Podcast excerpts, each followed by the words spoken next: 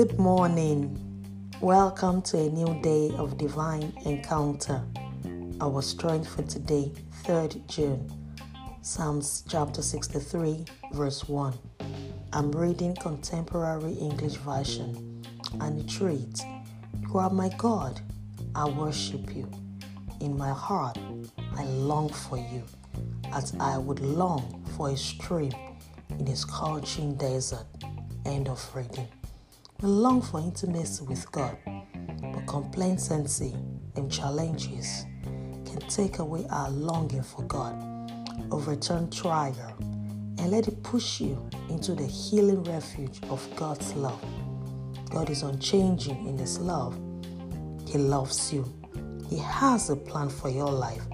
Don't let the newspaper headlines frighten you.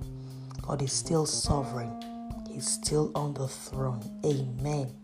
Confess to yourself Christ in me, the hope of glory.